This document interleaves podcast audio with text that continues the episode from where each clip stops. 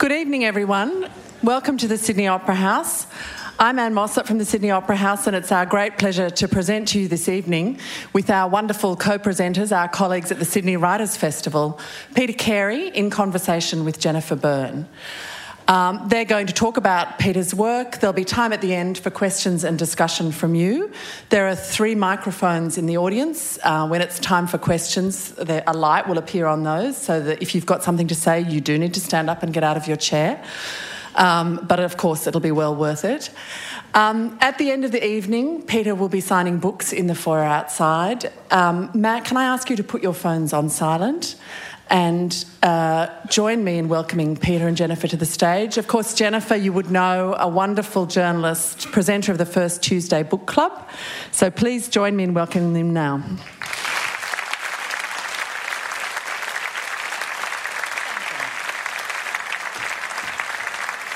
Thanks very much. Hello. Hi, hi. Thank you very much for coming out. Great to have your company. It's really nice. There's a bit of light up so we can sort of see fragments of faces. That's great. um, and look, what a pleasure it is to welcome Peter Carey. Um, just you're here tonight, so I think you probably know this, but um, I'll just run through it quickly. He's written, um, by my count, 15 novels. Is that right? 15, uh, sorry, 18 books, 14 novels. You're on your own. Thank you. Um, and of course, you know, is um, there's a three short story collections. He he has twice won the Booker Prize, the uh, only Australian to twice win the Booker Prize, with Oscar and Lucinda and the True History of the Kelly Gang. He has three Miles Franklins. He has two uh, goes at the and one of the Commonwealth Writers Prize. He has many Premier's Awards and. Um, extensive literary prize holdings. It's a very fine thing, but I would have to say that um, it's a particular pleasure to have him here tonight because his 14th novel. I don't know why I bother with this number. But anyway, his 14th novel. 13th. 13. Well, then this is, but this is a children's book. Okay. Right. 14. Um, uh, he has turned his fierce and raging talent um, to a book called Amnesia. Um, and because it is so recently released, I think it only came out about three or four days ago in Australia, I'm going to do what is a sort of a strange way to start, but I think it's a good idea because how could you possibly know what it's about? So here is just the opening paragraph, which Peter kindly will read, which I think pretty well sets the scene. Okay. It was a spring evening in Washington, D.C., a chilly autumn morning in Melbourne, that it was exactly 2200 Greenwich Mean Time when a worm entered the computerized control systems of countless Australian prisons and released the locks in many other places of incarceration, some of which the hacker could not have known existed. Because American prison security was, in the year of 2010, mostly designed and sold by American corporations, the worm immediately infected 117 US federal correctional facilities, 1,700 prisons, and over 3,000 county jails. Wherever it went, it travelled underground in darkness like a bushfire burning in the roots of trees. Reaching its destinations, it announced itself. The corporation is under our control. The angel declares you free. Thank you. Yeah, it's a, look, Taylor, it is a ripper opener. It's a ripper opener, and it, I think we'd all agree it sounds a bit like the opener to a cyber thriller. But the thing is that by page two, um, you've told us who the hacker is. She's a girl from the Melbourne suburbs. By page three, you've actually even provided a motive, um, or at least as much of a motive as your narrator. Felix Moore, um, uh, not just unreliable but unstable narrator as unstable. he is. Um, is Not always sober either. No. He's one of those rare seedy journalists. uh, so, given that it's not a cyber thriller, tell us, um, for those um, who yet to have the, the, the discovery, what you're doing here. Oh, that's unfair.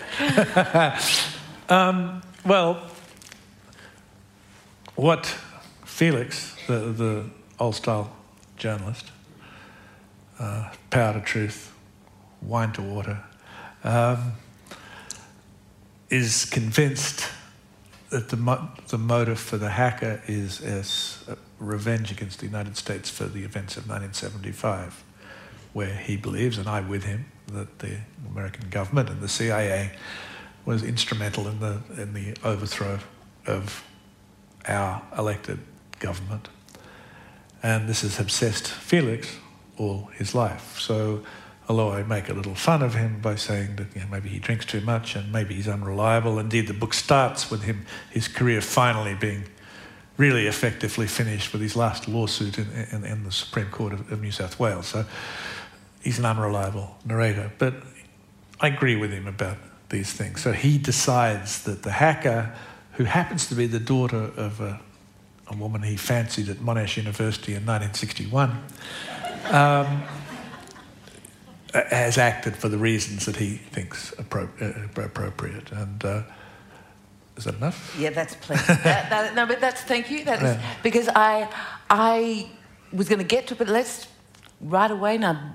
As you say, Felix Moore is obsessed um, he, he describes himself, I think, as the last surviving left wing journalist, and he is obsessed with the events of 1975. Um, but I wasn't sure whether this was meant to be fiction and whether, in fact, you would get very offended when asked, and do you believe this yourself? Because, yes, you are capable of writing great fiction. But it's interesting, so you too, uh, you share Felix's view. I don't see why the United States would have made an exception for us.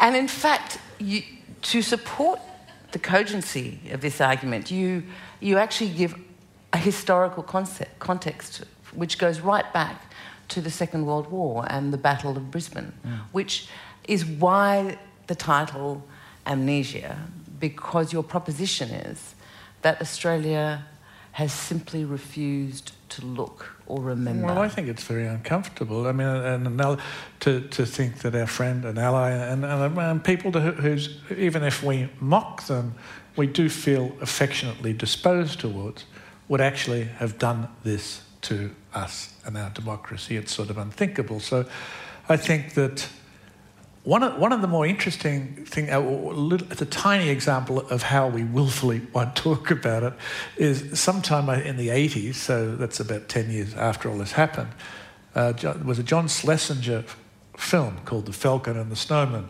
And The Falcon and the Snowman was, was, was Sean Penn and I've forgotten, coke snorting uh, guy who, who, who, sold secrets to the Russians in Boyce. Mexico. Boyce. Yeah. Boyce. And, and he was based on Boyce. Christopher Boyce was a guy whose father was, uh, I don't know what sort of American government uh, employee, but someone with a security clearance and whatever. And he gets a job uh, monitoring cables.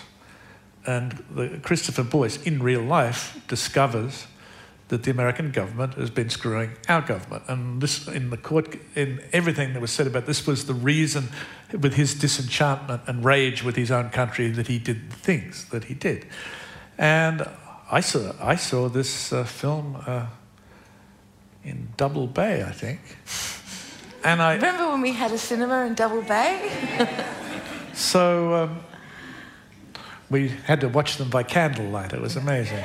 Um, and, and and then, uh, and I thought, well, this is really interesting because this film's going to get reviewed. And every, we're always really fascinated by when things that are about us uh, occur in movies or, or, or, anything from the outside world. So was, there wasn't a single review that mentioned it.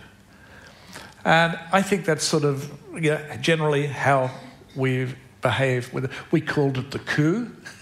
Yeah uh, in popular speech and then refused to say that anything had happened. Um, well, in fact, made, made the suggestion that it was a CIA engineered coup look vaguely mad. Oh, well, we, we did happen to have, and we've always had an amazingly enlightened and, and friendly uh, press. Uh, and we know yeah, that we sure. know that Mr. M- Mr. Murdoch, you know, wouldn't stand in the way of truth. Uh, and if you, any of you want to go back and look at the, at the newspapers from 1975 and see the barrage of the press for a huge part, uh, fed on misinformation where varying sort of historical was sort of enacted. There was a man called Khemlani who was meant to have arrived with briefcases full of documents which would destroy the government. And he was, there was a, the photograph in the paper was him being escorted by the police with these valuable things. Nothing ever happened. But that's a sort of an example of the press sort of continuing to make uh, the elected government, perhaps not the most efficient government in, in the world, uh, the government facing a world recession, but still made it look criminal and, and uh, deserving to be removed because it had done something bad. And this was, of course, nearly 40 years ago, 50 years ago, 40 years ago. Um, uh, this is a real case of maintaining the rage, Peter Carey. it's never been a problem for me. uh, so when you said um, this is the culmination of decades of thought, so you really meant that? Oh, yes. This is the book you've been dying to write. Well, um, yes, indeed. I, I, I, I, when I first went to live in the United States, I wrote a book called The Unusual Life of Tristan Smith, which attempted to deal with this notion of the big country, the culturally and militarily dominant country, screwing over the little com- uh, country. And uh, it was not my most successful book uh, in the United States. It won the Age Book of the Year award, one of those oh, many books. Thank you, I'd forgotten. Yes. Anything else? No. well, what I'd like to ask you is which is the more despicable, the big country who is the bully, or the little country that chooses to forget or draw the curtain over what it doesn't wish to be reminded of? It's hard for me to call the little country despicable, uh, and easy for me to call the big country despicable. I think that the little country uh, has got a long history of. I mean, we began as a colony, we, and we have had a long history of, of serving, at being a client state to Britain and the United States. We've clearly exhibited, exhibited a huge amount of fear in our relationships to the rest of the world and a naive belief that people will protect us if we do what they want. And I suppose now, you know, in Australia at the moment, you wouldn't see any evidence of this hysteria or fear. Um, and, and of course, I'm away from it now, so I don't really know. But, uh, you know, I think you can think that this sort of thing will happen from time to time. Yeah. But why has Australia? So, you, I mean, you're mapping out this client state versus kind of uh, solic- soliciting, mm. uh, begging state. Is, isn't that also Australia's responsibility? yes, of course, of course, it's our responsibility. And, and, you know, one of the reasons why I feel called upon to write this book, you know, well, really, I want to write a novel and I'm looking for something to write about, is the truth. But um, I don't want to make the novel sound too utilitarian in its intent either. So that's why I'm sort of backtracking yes. on this a little bit. Uh, but yes, of course, it's our responsibility. Well, I mean, it's also, yeah, it's very funny. It's yeah. extremely funny. And I'm going to, the, you wanted a little bit more reading. I'm going to ask Peter actually to, to do a slightly longer reading, which is um, to give you a sense of the voice. Because voice has always been you do great voice, Peter. Well, the, the, vo- the voice that I do works best when it's in your head, not when I try and be an actor. So, um, what I mean is the voice is how the words on the page are imagined and this is by the, readers. This is the voice of Felix Moore, who really is the man who, who tells us this story. So th- this is Felix after, after his journalistic career has finally been brought to an end in the Supreme Court of New South Wales. And he's, uh, he's, what he's doing is he's describing the man who's commissioned him to write this very favourable um, uh, book uh, or to, to plead the case for the, for the angel worm woman so she won't get extradited to America. Does any of this sound at all familiar to you? And I should remind you, this is a man who was himself approached by his publisher and asked to ghostwrite the Julian Assange I, I could correct that a little bit. I've been going around correcting that little Have you, thing. right? But we can leave that for the We'll moment. come back to that. Let's just say, it, it, it needs to be finessed a little. So we want we want to hear now the uh, the voice of Felix Moore, which will give you an idea of that this is not as sober and somber a book as um, as we are intimating.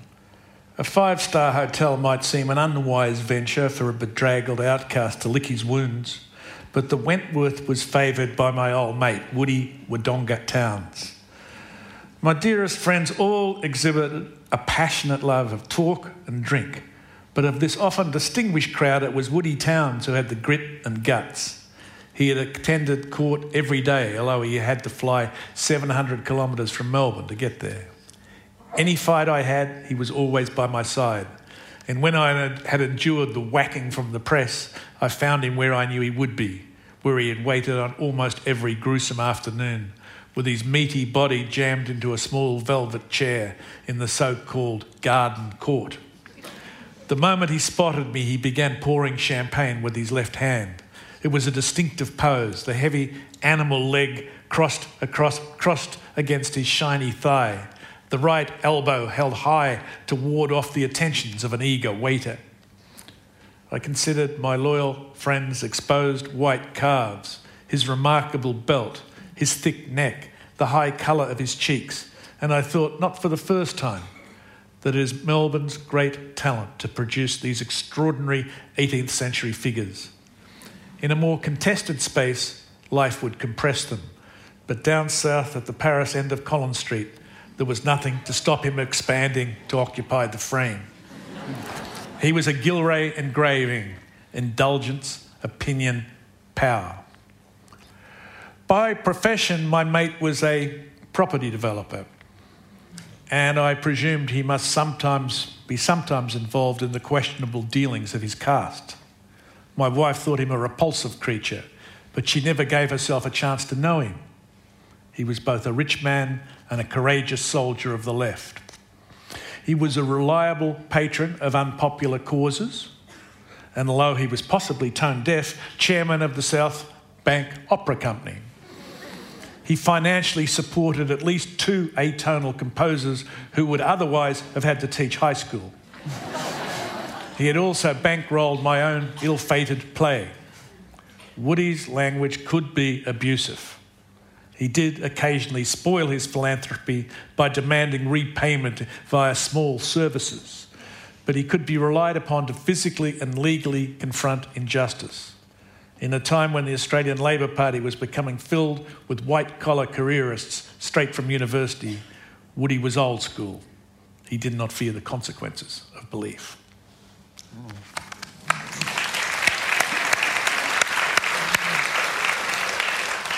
I love that, and and you mentioned uh, early in that review the Paris end of Collins Street. I think that's the thing that is so extraordinary about this book because whether you grew up in in Melbourne or Sydney, or in my case both, the details are pitch perfect. Um, um, the, the world of Carlton in the 70s, um, Sydney as you remember it. What I wonder, how did you remember all this, or did you bring up all your old mates in Australia and say, well, just, you know, fill me in? How did you get this so absolutely right? Because it covers about, you know, four decades. Well, have you ever considered for a moment how much garbage you're carrying in your head? I mean, we, we, do carry, we do carry our lives with us.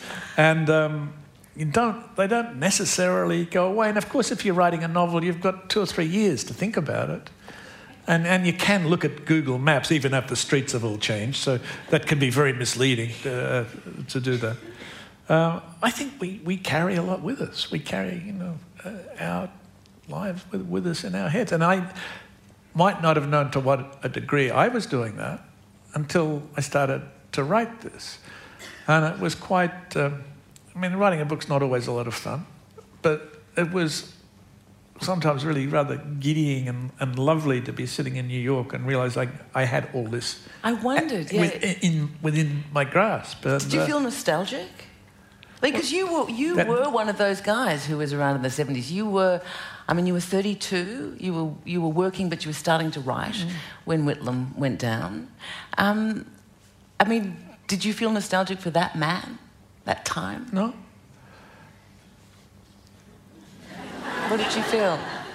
I felt amazement when I'd finished the book, uh, in the sense that if you look back, look at the society, the aspirations at least of the society as it existed at that time, and what we would think might be possible, and what Gough Whitlam, elected without a cabinet, did in seven days almost uh, you know, to, to recognise China, pull our troops out of Vietnam. And I can't remember all the hundreds of things that he did. The sense of possibility and optimism and even altruism that was there is sort of un- unthinkable in today's, you know, uh, more right-wing, uh, frightened climates. And uh, for people reading it here, I think I didn't even intend that. I didn't even think about that. But when I'd finished, I was amazed by that.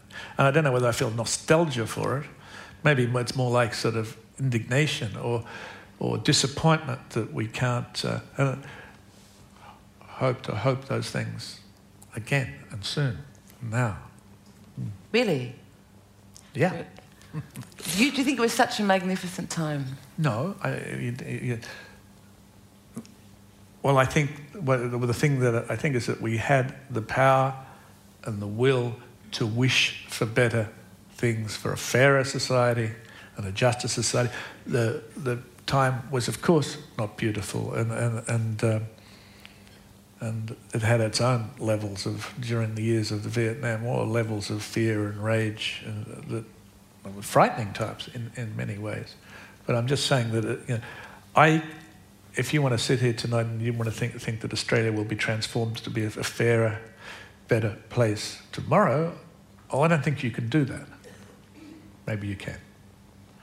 Um, I don't feel, I, I, feel there was an optimism that existed then.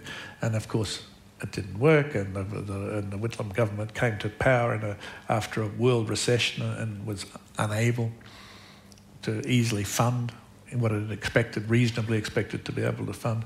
But still, I think that optimism is really important. It was amazing. And the world has changed so dramatically because, I mean, the, the as I said, you, you, you really bookend in some ways in terms of events the book with its uh, time-wise it's the, it's the, the Battle of Brisbane when, when American servicemen behaved appallingly. There was rape, pillage mm. and murder, as it turned out. Mm.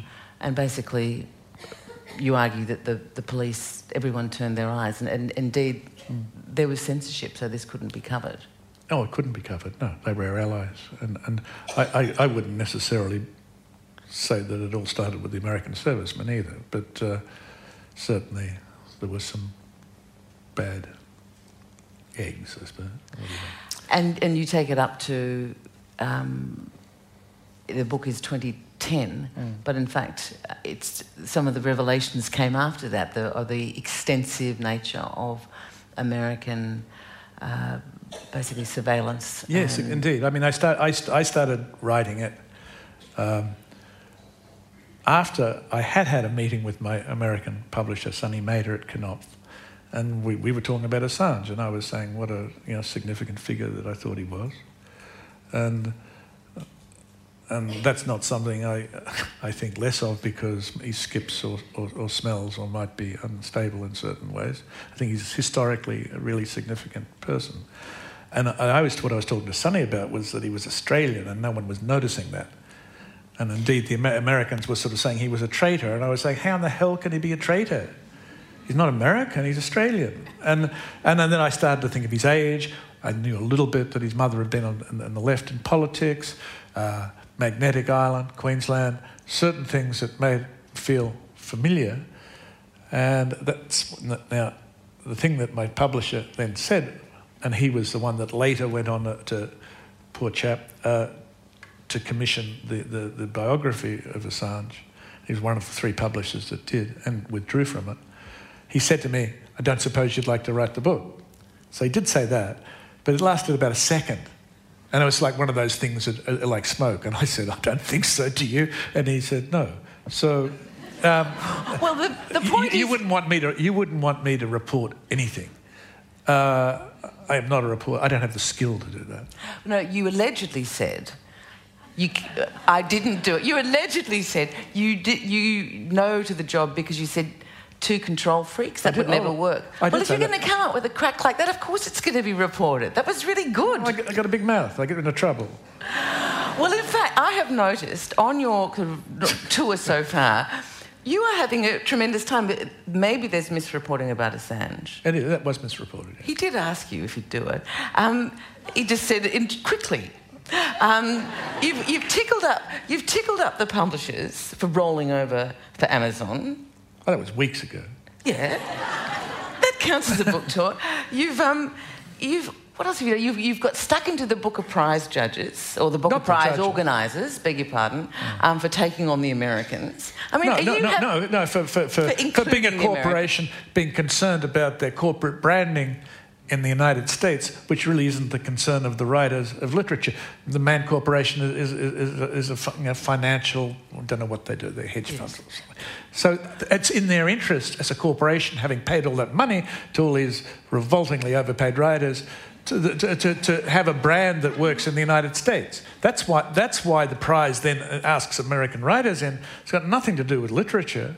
And there are plenty of prizes for American writers. And I'm, I'm a, uh, well, I think I'm called an academician for the, for the Folio Prize, in which you know, I nominate American prizes for, for, for a prize that has English writers and Australian writers in it. I'm all for that. I'm just not against the, the Booker Man Corporation uh, using their branding for what their interests that are against the interests of a very historically really interesting prize, which is you know, I think defined to a great deal, not just by, by, the, uh, by, by the UK, but by the Commonwealth. And Salman Rushdie has a great phrase, the empire writes back. And, and, and that, and that is one of the, the distinguishing qualities of the Booker Prize. And the interesting nature of the Booker Prize not something that could ever come out of the United States. So it should be, have been left just to be its own unique self. And Sounds to me like you've been having, you know, quite a good time though, causing trouble. And if you don't come and cause some kind of trouble tonight, I'll be really disappointed and take it personally. okay. Okay?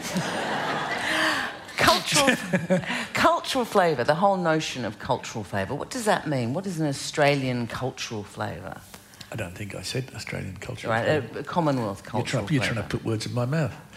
Um, I, th- I think that, well, I was, I think if you look at American literature, uh, I mean, I'm not trying to define the whole history of American literature, but one of the distinguishing things about American literature is that it is curious of and welcomes the voices of minorities and people who are part of that sort of huge mixture of peoples, which is the United States.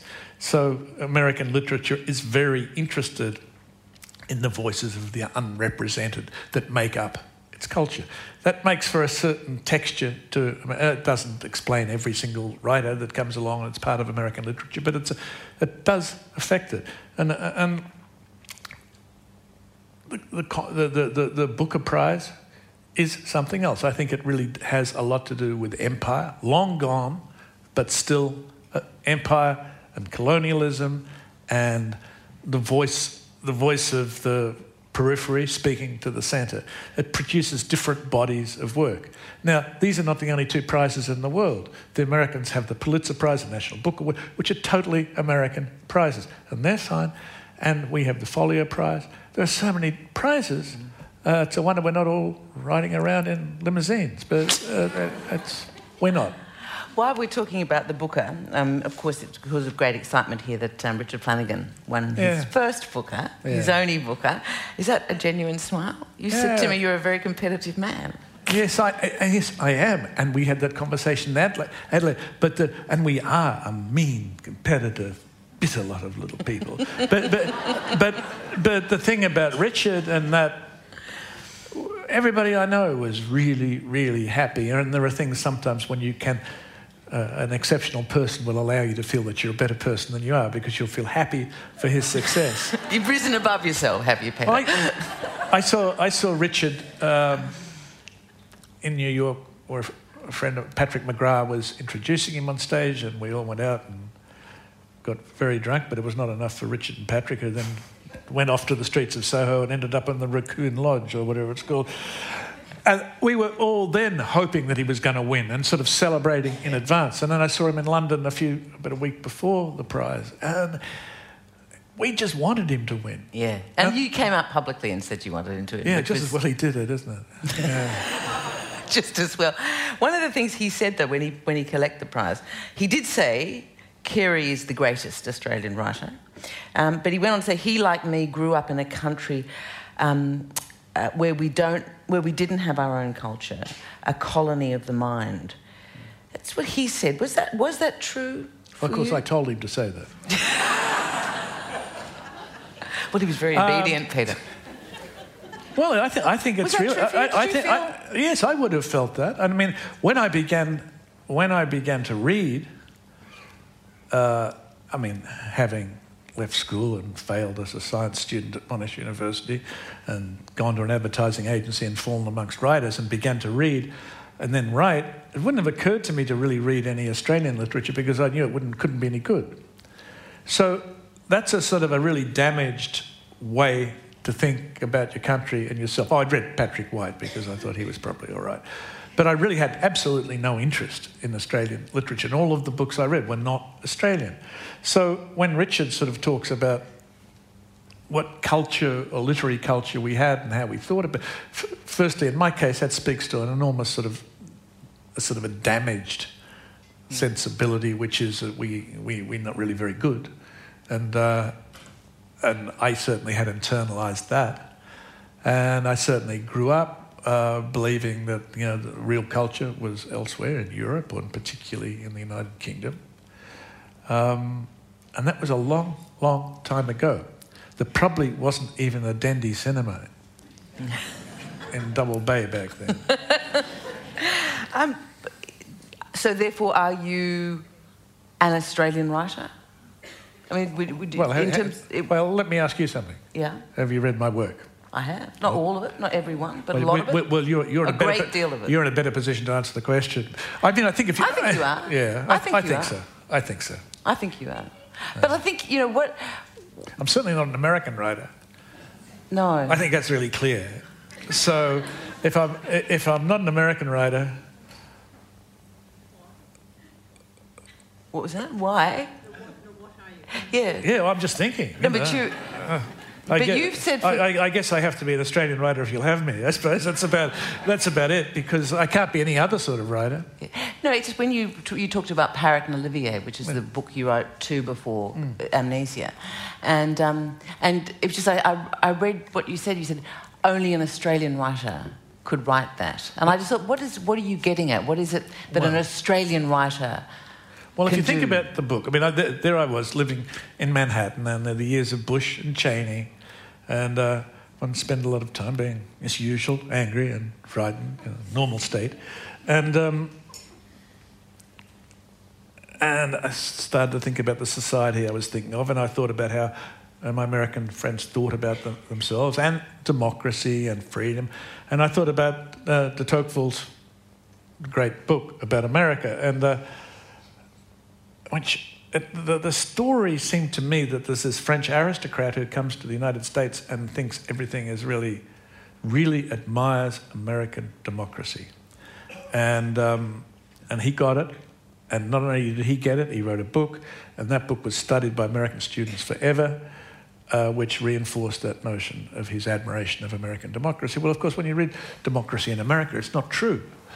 Uh, Tocqueville was very critical of the United States, and indeed, when you read it, you see he's predicting many of the things that were happening outside my window at the moment. So I thought, well, specifically, which is districts, how could a mob of people who are not classy, not educated, Not educated. how could they be trusted to make a decision about leadership?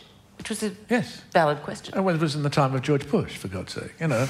So Tocqueville had seen George Bush coming, you know, century before or more. But so I thought, wouldn't it be interesting then to, to, to, to take this on? And this was a way of me engaging with the United States, which I was living there and having actually two American sons becomes something that you really want to engage with. But my engagement was, wasn't from really from the inside. I, I, so I had my imaginary French aristocrat who was rather like Tocqueville, and I had Parrot who was an English guy who was a pretty Australian sort of uh, Englishman. Knockabout bloke. A knockabout sort of a picaro sort of a fellow. And, a and, and, crook. and so I I used, I used them to look at the American society and these ideas and so on. And later, when I thought about it all, I mean, they're both outsiders. Uh, they, they are looking at this society from the outside. No American writer would have even thought to approach the problem like that because they, naturally they approach from the inside. No French writer would have even occurred to think about it. Um, so, and I don't know who else would have thought to. And, I, and I, I think, well, in the end, it, you know, an Australian writer wrote this, and I don't know who else would have. So it's an advantage you have. Yes. Just before we, we left, you were talking before about um, when you started reading during your time working in advertising. I just want to take you back before that a bit. When you, you grew up in Bacchus Marsh, which um, is a is a um, place not far outside Melbourne, um, and your dad sold cars. Uh, and uh, what did you read then? What, when you were growing up, did you read? Oh, Magic Pudding, uh, A.A. Milne, uh, Rudyard Kipling, Bible. Really? Sure. Well, if, you didn't have to read it for yourself because people would be always standing up and reading it for you. What made you? So, so you you like books? Not really No. particularly, but you know. 'Cause that I like the Perry Como show too. So. But reading about so many authors um, talk about how they, you know, wrote when they were six and seven. They were passionate. They locked themselves in cupboards, and they were. Whereas it seems to me that your period of intense engagement came much, Much later, yeah. and you wrote and you wrote, and, and you said this lovely thing that each time you started a new novel, you have such high hopes. That's true. and they were all rejected or resisted or not even considered. And what kept you going? Well, two things, and, I think that although the books were all failures, somewhere along the way, I was given something by somebody who encouraged me in some way. I mean, Geoffrey Dutton, uh, who was then at Sun Books, and I've forgotten the, the quarterly they published and edited too. So different things happened, you know, or, or, or, or I had a little excerpt from a book published in an anthology and it was mentioned in a review. Uh, and also because every, by the time anything I was getting rejected, I was already into a new book that I knew was better. And, I, and so I didn't care about that because I was already, I, I wasn't even interested hardly. That went on for what, 10 years? 10 or 12 years? Uh, well, I started writing really seriously in 64. My first book of short stories was published in 74. Uh, some things happened along the way. But 10 years, you know, is, it's about right. You know, if, if, if uh, God forbid, you know, that, you know, I, I was being called to operate on your brain, you wouldn't want me to have been working, you know, studying for less than 10 years, you know. so, so, you know, it takes a long time to learn to do it. And I think 10 years is quite a, quite a decent and normal amount of time to practice and begin to learn. Begin, when I finally published those short stories, well, I was confident enough in a, in a silly sort of a way, but I was really at the position of really learning to write. I'd, I'd written these things that sort of worked. So you never lost hope and confidence. It's mad, isn't it? It's amazing. Well, Looking back, yes. It's- Yes, it is. But there was always something happening. You know, I mean, if you get a little encouragement from somebody, uh, um, it really matters a great deal to you. And I think, you know, certain willfulness and refusal to face, you know, what's really going on, that you're being rejected. I wasn't thinking I was being rejected. Did- when people wrote to me and said, we can't, we're sorry, we can't use this at this present time. I'd think, well, they can't use it at this present time. And I really, really did think that. I, I wasn't offended, you know. Is that one of the reasons um, that you that you know you you teach now at um, University of New York? You teach writing. Is is that your kind of way of giving back? Well, it has that effect, yes. Um, I really enjoy teaching, and I'm really very proud of what we've done You know, Hunter College is, like this, it's a university which the bulk of the students will be first generation, the first people in, their, in their, their, families that have been to university, which, by, by the way, was common when I went to university. We were all the first people in our families that had been to university. But they're, they're the children of immigrants. Uh, it's, not, it's not like the Ivy League, but it's a really, really exciting and interesting school. And are MFA program in creative writing, which I've been allowed to run and I've put a terrific faculty together of wonderful writers. It's small, so we bring in the, the fiction class is 12 people, and that's it. And there's the same for poetry and the same for memoir.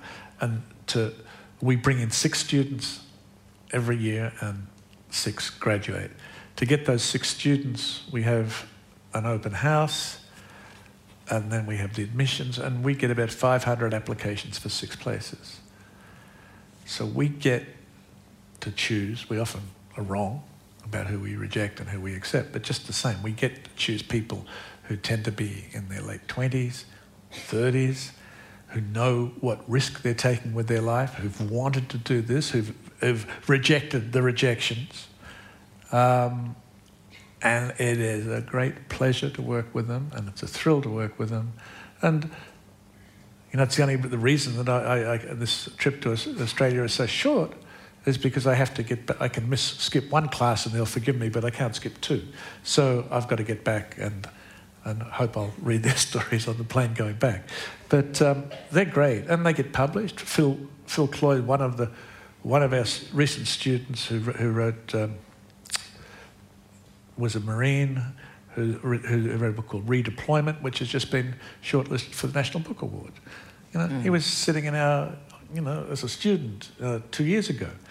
And there are a lot of students that are there now that won't be published for another 10 years, but because everyone has their own pace. But they're good, they're great, and they look after each other, and we, it's small enough so we can look after them. It's it's nice hearing you say, because in fact, a lot of people, when you um, ask them about teaching writing, because I think for a lot of readers, there is, there is some level of slight sardonic, which is, yeah, yeah, sure, you can't teach writing.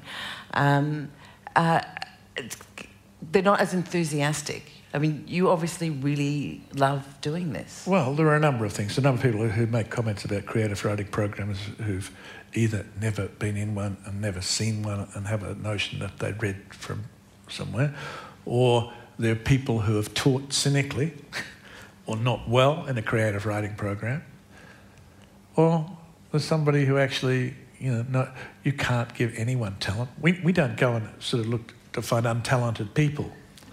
And it's not the way we go about. We go looking for talented people, and we also look for people who've got will and really have got some guts because it's the will that's probably more important than the talent. So we're not trying to give them talent, and we can't give them will. Uh, but to say that it can't do anything would be like saying that uh, there is no role for editors on earth. Because really, the great deal about what our process is is really of, of being, being an editor, or like being like editors sitting around. You, and you can teach people to pay attention to certain things, like the, the way order in which they say something. So that if you're a reader of a story, you start off and you're in a dark room. You don't want to enter the story bumping into the furniture because you didn't know it was there. So there's a whole lot of stuff about writing, which is really just. We probably save them a couple of years of life. They'd get there anyway. I'd like to ask you a, specific writing question, but about your own writing. Uh, and it's what struck me reading Amnesia is, you know, you've always been very good on voice, um, and and uh, you're very vivid. And in fact, I, you know, for many, like many of us, I think probably when you were at school, you were always talking about verbs, you know, like doing words, and and what I noticed very much with Amnesia is it's not particularly verby but it fit. But the sentences are so springy. they're so full of they pulse. They're, they, it's almost like they're radiating energy. So they're, they're doing sentences. Mm. How do you do that? What what have you done to those sentences have you edited 20 times? Is it Oh, because you're just good at it now? There's a No, very you- style. you're There is editing. a Carey style. You're editing continually, and, and the, I mean, when, when I was younger and, and, and I'd listen to people talking about being spare with their prose and getting rid of words, I'd think, well, fine for you. I'm, I'm not interested in doing that at all. But as I've got older, I've been, I take a lot of pleasure from going through just getting rid of anything that isn't doing anything. You know, that, that everything, every word in the sentence needs to be there. And if I can say it in a more compact or reduced sort of way, I will. And and the also being sometimes impatient to do that, you can sort of you can create something that maybe is formally formally strange, but has but has vitality by just sort of nailing together the two things that need to be joined together somehow, and and and that quality. I'm very pleased that you would say that, and I'm flattered and thank you, really, because that's what I spend my a lot of my days doing. Um, Not making things spring. well, that, Making the word the, spring. The, the effect of that is to make things spring, and um, the effect of wanting, maybe wanting to make something new, and wanting to get rid of everything that isn't doing anything, and wondering if you can't join two things that have not been joined before for the first time. I don't know, something like that. And when you're doing that, is your predominant sense of having fun or doing hard work? Well, I think it's impossible to generate. Often, yeah, I mean, often I'm doing those sort of things are, in a funny way, easy to do. So when it's not like you've got to invent the scene, which is hard to do, or worry about the character, which is hard. All those things. I mean, it's a thing of just feeling that it's not quite good enough, and so it's something you can. It's not hard work, but it's satisfying, and it doesn't solve any of the big problems you might be facing, but it, it, it does. And I'm, I'm a sort of impatient person, and, and so I think the prose contains some of that quality as well. You say you're impatient. I noticed that, um, back to numbers, that you have written four books in the last six years. Now, yeah? They might have been I've got the published. figures. Yeah, well, probably you might be right about published, Published. because I couldn't have written them. That, that would mean I, that would mean I couldn't write that quickly. Illegal Self, 2008. And then there's Parrot, and then there's Chemistry Yeah. of Tears, and then this one. That's Yeah. six years. There's all sorts of reasons why things might be I just wondered if you were starting to worry about your age, and you thought, I've just got to get Oh. a move on. Oh, yeah, yes. Yeah? Yes, of course. But, but, but I think I'm writing a book about once every two years, dep- depending. And, That's and quick. Well, it's just been well, all my life. It's been, Bliss took a year, uh, Illywhacker took three years. Everything else is mostly tape. But it's, then it becomes to do with publishing seasons. And you might have a reason why you don't want to publish that book for. You might want to sit on it for a little bit. You can deal with it. Um, so I think the, my rate of production is about the same. Am I, am I concerned about getting older? Yes. Uh, is it going to make me write faster? No, not really. But you know, if you're 71 and I've been claiming I'm 72, probably just to get used to it. Um, I'm sure you know. Um, then you think, well, how many more books can I write? I mean, how, how many books can you write before you lose your wits? Or have a heart attack and die, or whatever. So it's no longer can you expect to keep on writing forever. It'll be, there'll be a finite number of books. So one thinks about it, yeah. This is a book which in, you could argue will be offensive both to Australians because you we're chumps, and the Americans mm. because they're bullies. Mm. Do you ever consider that? And it's also, I mean, it is a very political argument Well, that you're making. an, a sort of an ideal circumstance. I wouldn't like to consider that, no. you didn't, you don't consider it? Well, it's a, it's a sort of a risk. You really, Oh, and you've offended Rupert Murdoch too. so, so, so you really don't want, I mean, you, you want people to like you, really. He's a pathetic little creature who wants to be liked. And, uh, and just because you have a habit of saying unfortunate things, well, that doesn't help you. That's all. But ultimately, I'm still waiting, Peter, but we're going to questions in about five minutes and you still haven't actually said anything appalling. Good, good. See? Well, that's why I'm having such a good time. Um, no, but seriously, did you did you think of the impact that would have? Well,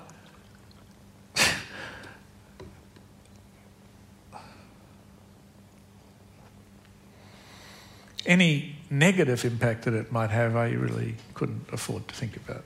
Mm. Did you care? Well, it depends on how serious it gets. Well, I mean, As my wife not... said, now here's another country we can't live in.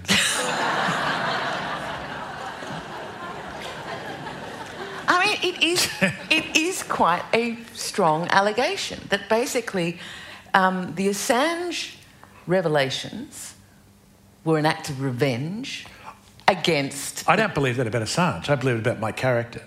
yes, Felix. I it. really don't believe that about Assange at all. But it was how I thought and interpreted what Assange had done. I really wouldn't presume, and I don't. I think it's way too simplistic. So, but for my book, looking at Assange and thinking about Assange, I created a character who, at least the journalist, Felix Moore, could interpret in that way that you've just mentioned. But I don't think that's Assange's story. Okay. But you do believe that the CIA were behind the Whitlam coup, or behind Whitlam dismissal? Sure. Yeah. I was just wondering, just checking. Um, do you do you think that um, that any good will come out of shining a light on the American Australian relationship? Do you think it will make people think more deeply? I think I will have created a work of art that didn't exist before. Yeah, yeah. But do you? So we hope that does some good. yeah, but do you want to provoke? Do you want to provoke debate My- about it? I'm driven by these things, but I long ago ceased to have a, a, a, a dangerous view of, of literature being utilitarian, of having a use that it will achieve social change. I mean, I think if you want to achieve social change, you run for parliament or go out on the streets. You don't write novels, normally speaking. Uh, I do write novels, and they've all been driven by some sort of political concern of one sort or another. But uh, I mean, I don't notice, say, for instance, like, you know, I wrote a book called Illywhacker, which, which is really was built on the notion that we are a country that have always been very poor on inventing and manufacture, but very good at selling our, our um, raw materials. This also would not be appropriate at this particular time of our history. Um, and in the case, and in the case, in the case, it was they were selling pets, birds. They were exporting birds illegally, and they ended up being pets in their own pet shop. So I've been thinking like this for a long time. Of course, no one really noticed that I did that. Yes. Uh, and that, but that's so I've made something. The core of it, the, the scaffolding, it is a sort of a political concern. But the book was basically read as a sort of a celebration of Australian character. So my intention and the way it's read will not always be the same thing. And I don't think that did anything to prevent uh, the export of coal anywhere. That's a, that's, a, that's a fair response. But I mean, you have, there have been a number of books, as you said, you've mentioned Tristan Smith and basically Wacker, and, and in a way, I don't, the, the, the mapping of the relationship between Australia and America has hmm. always interested you, hasn't it? Well, I think that the mapping of the relationship between this country and another country that we've, I mean, Oscar and Lucinda, Jack Maggs, you know, is, is the relationship between Britain and Australia. Yeah. And uh, Well, colo- but yes, but colonial the colonial relationship, Yeah. and in a way, what you're what you're saying with America is that's just our new colonial connection. well, yeah. Yes, So- yes, All right. So, um, is it true in that case that what I remember Tom Keneally said to me not that long ago that that um, we're all writing the same book. Each book is the same. Uh, it is connected. It is all one book. people say that about writers. Would you say that about Carey's? No, No. no.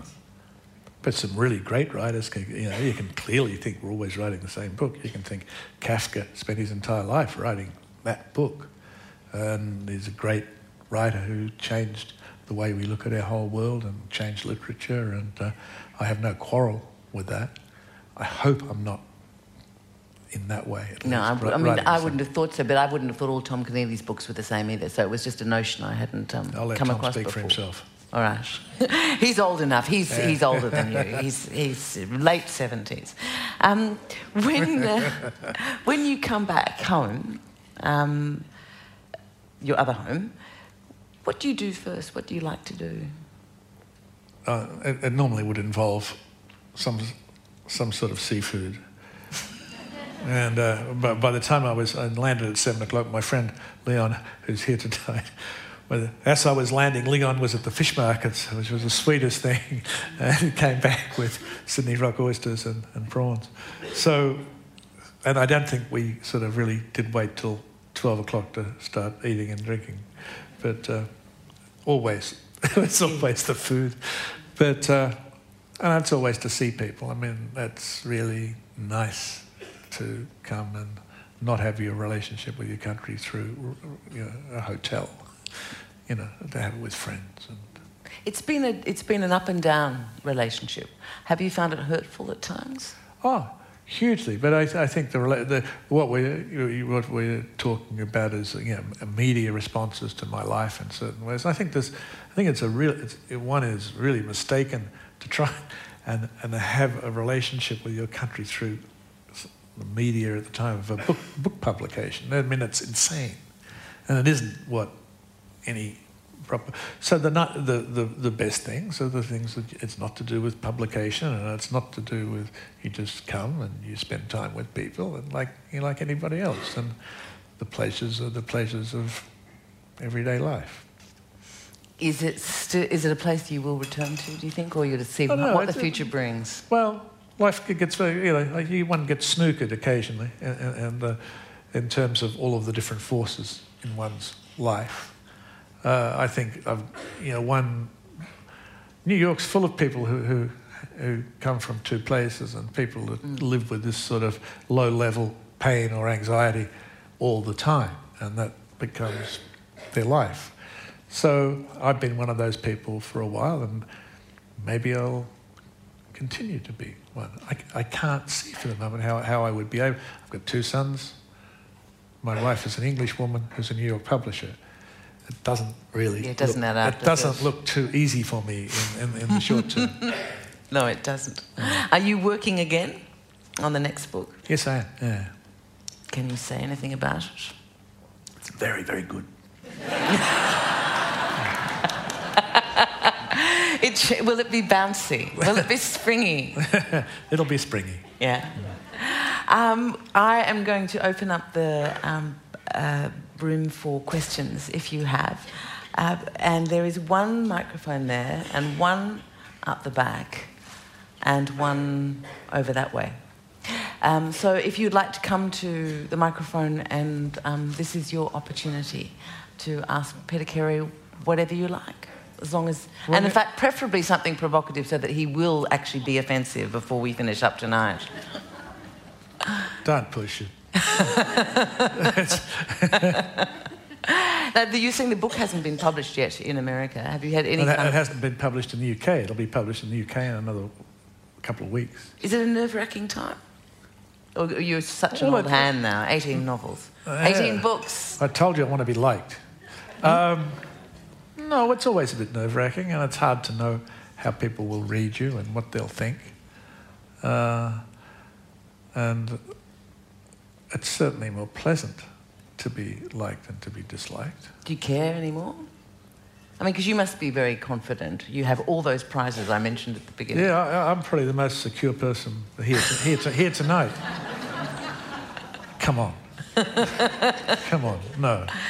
Do you do still care about that? Of course. And, and, and also, yeah, what's the point of doing anything if it isn't risky or uncertain? You're not going to do anything that's worth doing if you're not uncertain about whether you can do it or not. And, um, and then if you're doing something that you are conceited enough or, or, or mad enough to think hasn't been done before, you don't know how it's going to be received or what people are going to say. And you'd much rather that they got some pleasure or enlightenment from it. You know, you'd much rather not be told you're a wanker. You know, it's just nicer to live that way. Uh, so yes, I, yes, no. yes, no. Um, no one. Well, that, that is the microphone there if you'd like to just start us off.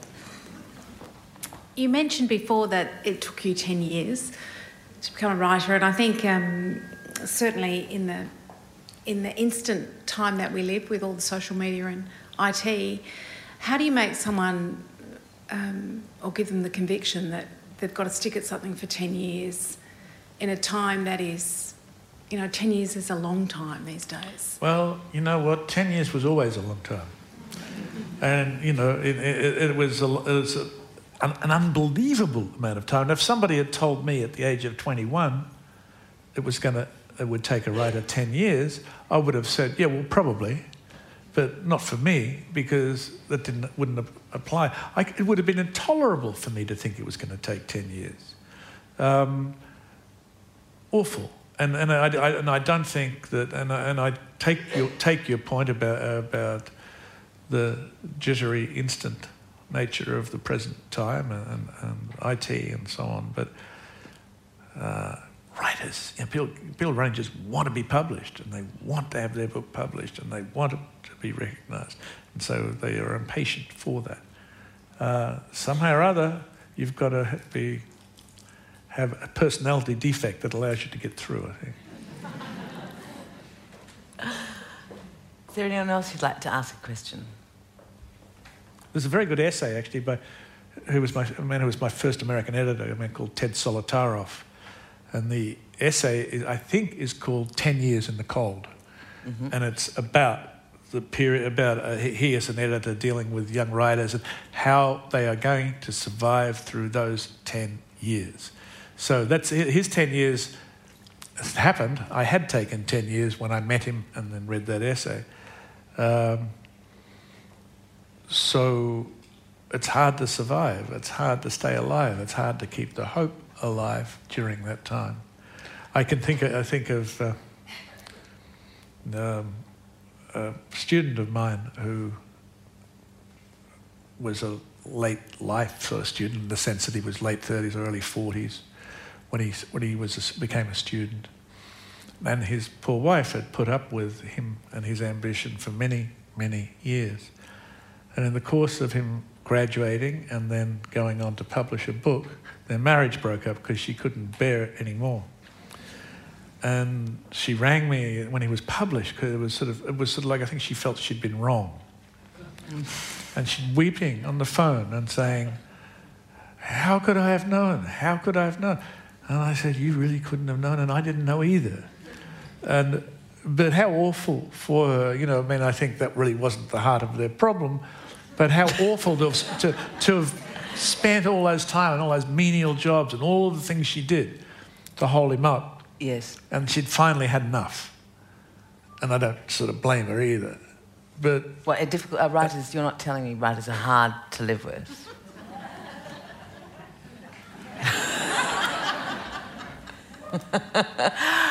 I would have asked you a question about, about the books. I imagine this would have been very hard to live with.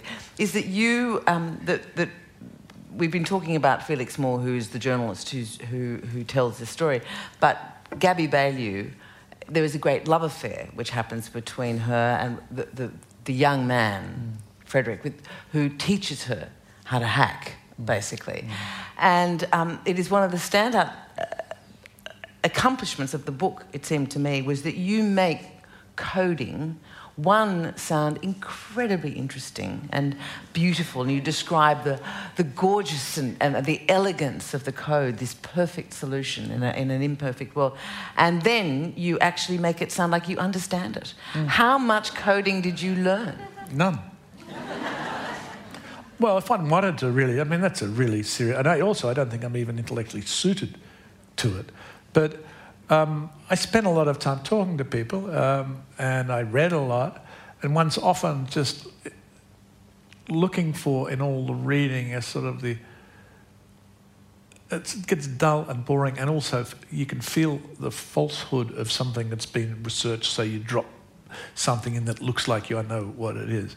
But people who do write code, you know, there's lots of them, and they write and talk about it, and occasionally you get a glimpse of what they feel about it, the, the, the aesthetic quality of having got a really complicated problem and expressed it in a really simple way, and that, that's a really satisfying. Well, one doesn't need to one doesn't need to be able to write code to respond to that. One just needs to spend a lot of time listening and figuring out what those people feel. And then the, you need people like that to read what you've written, which I did. Uh, and the, none of them ever squabbled with any of this, but they certainly, my guy, at, my deep throat at Google certainly read the book three times and did. It was so always saying things like, never going to happen. No, not like that. No, couldn't, couldn't.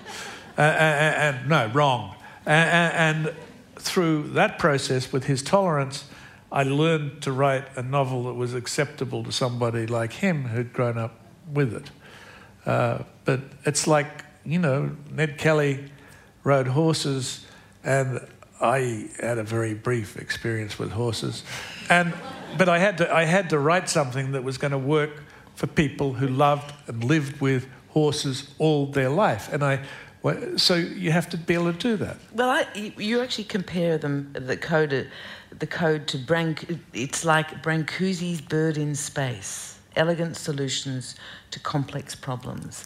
I mean, that's a pretty high grade comparison. So I completely believe that you'd fallen in love with the elegance of the code. No, no. I, I fall in love with just the, being a writer. with the notion of understanding the one aspect of the emotional satisfactions of coding. I, I wouldn't presume. I mean, I work. One always works in novels within what the, the, the, little corner that one can find out, and one can be true to, and from which the reader can expand. So, if that's so, then the, then the reader fills the world with that information, uh, and it works. And it works for, I hope, for for people who code as well. Um, I think the, the, the particular path uh, Gaby and Frederick take take into hacking is very peculiar and certainly in no way typical, but it suited what I wanted to do. Uh, they begin with a text adventure game called Zork, which was already old fashioned and out of date by the time they, they get to it. But it suited me for various reasons, and I think I covered myself off okay. well, I was convinced. I was absolutely convinced. Um, I would now like to invite you. One, if you Oh, there is. I beg your pardon. I didn't see you there. Please, yes. All right. I have a, an invisibility shield. Um, was there a, a, small second when you were tempted to do the Julian Assange biography, or was it survival that made you say no? Well, that's a sort of a, a false either or, really. um, I'm really a really, really bad journalist. And I really don't have the skill to do that. I couldn't have done that. Um, so, yes, I'm a writer. Yes, I'm Australian. Yes, I was passionate about it. But, you know, a, a writer like I am, a novelist, has to be in control of the material. The victim of a, of a memoir or a biography is desperately trying to be in control of their life. And the, the, the, and the, and the victim, the person, the subject of, of the book, almost always loses.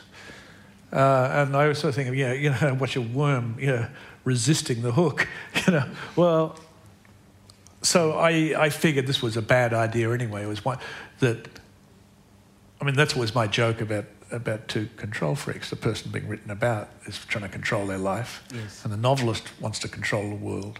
So, doesn't, so no, not for a second. And survival, I don't know what the, the issue of survival would really be. Uh, survival because what?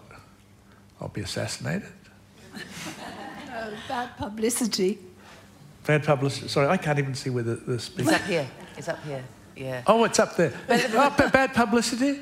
Oh. Well, I don't know. I mean, these things get twisted all sorts of ways, don't they, when something you do is sort of political to that extent. It's a, it's a terribly ris- risky, risky game, yeah. And as that, more to the point, what happened is uh, I think it was Andrew O'Hagan in the end who, who... Who's a great writer. Who got the poison chalice, exactly, a yeah. wonderful writer and a really good uh, non-fiction writer. Yes. So, so he was the right person for the job, but Assange was, was a very slippery one. And... Uh, he wrote a wonderful piece in the, in, in the London Review of Books uh, uh, yes. about, uh, about writing, yes. about Assange. About, yeah. Yes. Um, so you clearly admire what he does, but sometimes it's hard to admire who yeah. he is. Yes. Oh. yes. Um, yeah, I just wanted to ask about how you felt about the films that were made uh, um, for your books and whether you were able to let go of control in the film ad- adaptations. Mm. Uh, I think.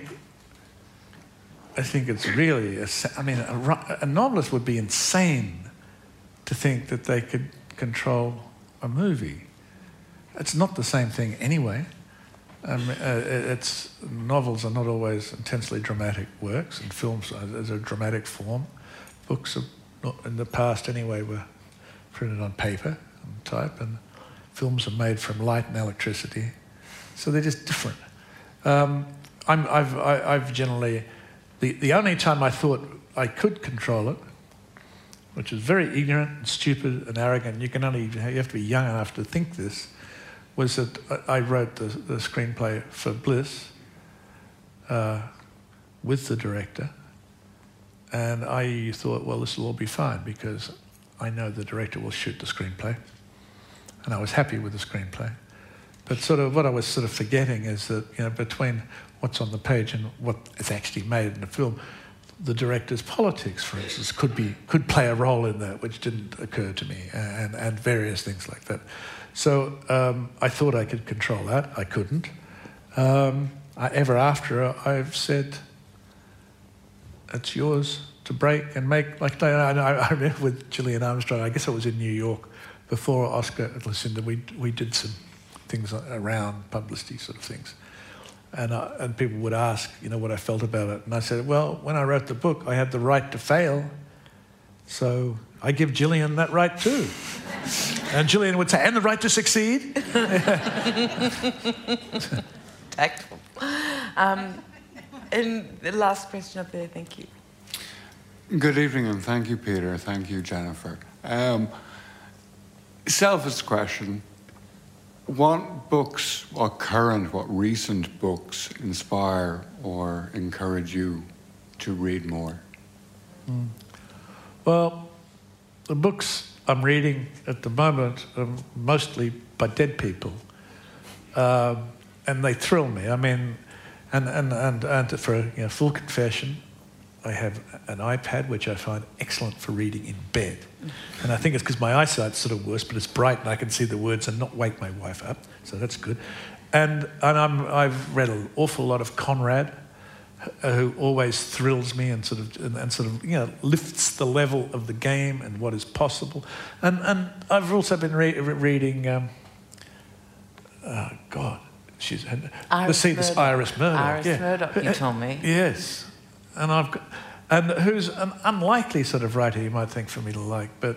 I admire in so many different ways, and sometimes you know she bores me a little bit, and I put the book down for a couple of days, but then I always go back to it, and and uh, and I, have I've spent, been reading again, because uh, we seem to have lost them in a moving house, uh, the little, little novels of Jean Rhys, uh, which she, you know, which are really courageous and really beautifully written. And you have this sort of you know, single uh, woman living in Paris. Uh, they're all, they're all quite alcoholic, all of them, and quite lonely, all of them. Uh, they're beautiful, beautiful, beautiful books. And, and, and, and, the fact that all of them are dead authors. Well, Does I, that I, have I, anything to do with your it. competitive streak? well, there was a writer I really loved, and he died. Um, W.G. Sebald was somebody I just admired beyond. And when I met him, I, I went to dinner with. I, I couldn't even speak. I was, I was like a teenager. I just couldn't even think what to say to him and then he was dead a week later, so I was so sorry about that. um, yeah, there's, there, there, are, there are lots of living writers I like, but just at the moment, to, I, to not be part of the ongoing conversation about contemporary literature is my privilege, and I will just feed on. I'm feeding on these things, and I want to go. I don't want to go to feed on something and then be disappointed and have quibbles and I just want to read to be enthralled and to be elevated by great artists, and it's more, more, efficient for me to. And I'm going back. I'm going back often to read things I've read before. Yeah. And it's thrilling.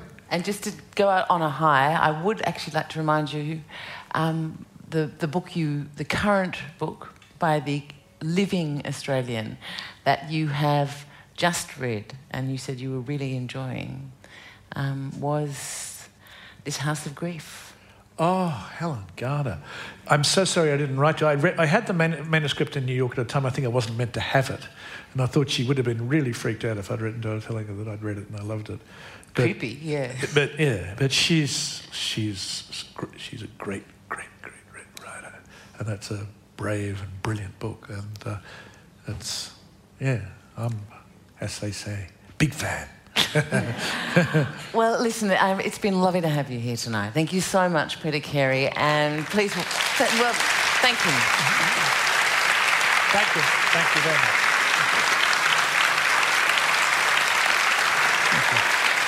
And for those, I did, the, I did this back to front, didn't I? You're going to have to clap again now. Um, uh, for those who would like to buy a copy of this book, as I said, I've read it a couple of times. It's, um, it's a great read, and uh, it's provocative, but it's very funny as well. It's, it's a lot of fun. it is a lot of fun. It's incredibly uh, cheap. Peter will be out um, signing books for you. Thank you so much for coming in this evening. It's been lovely to have your company. Good night. Oh, thank you. Thank you. Thank you.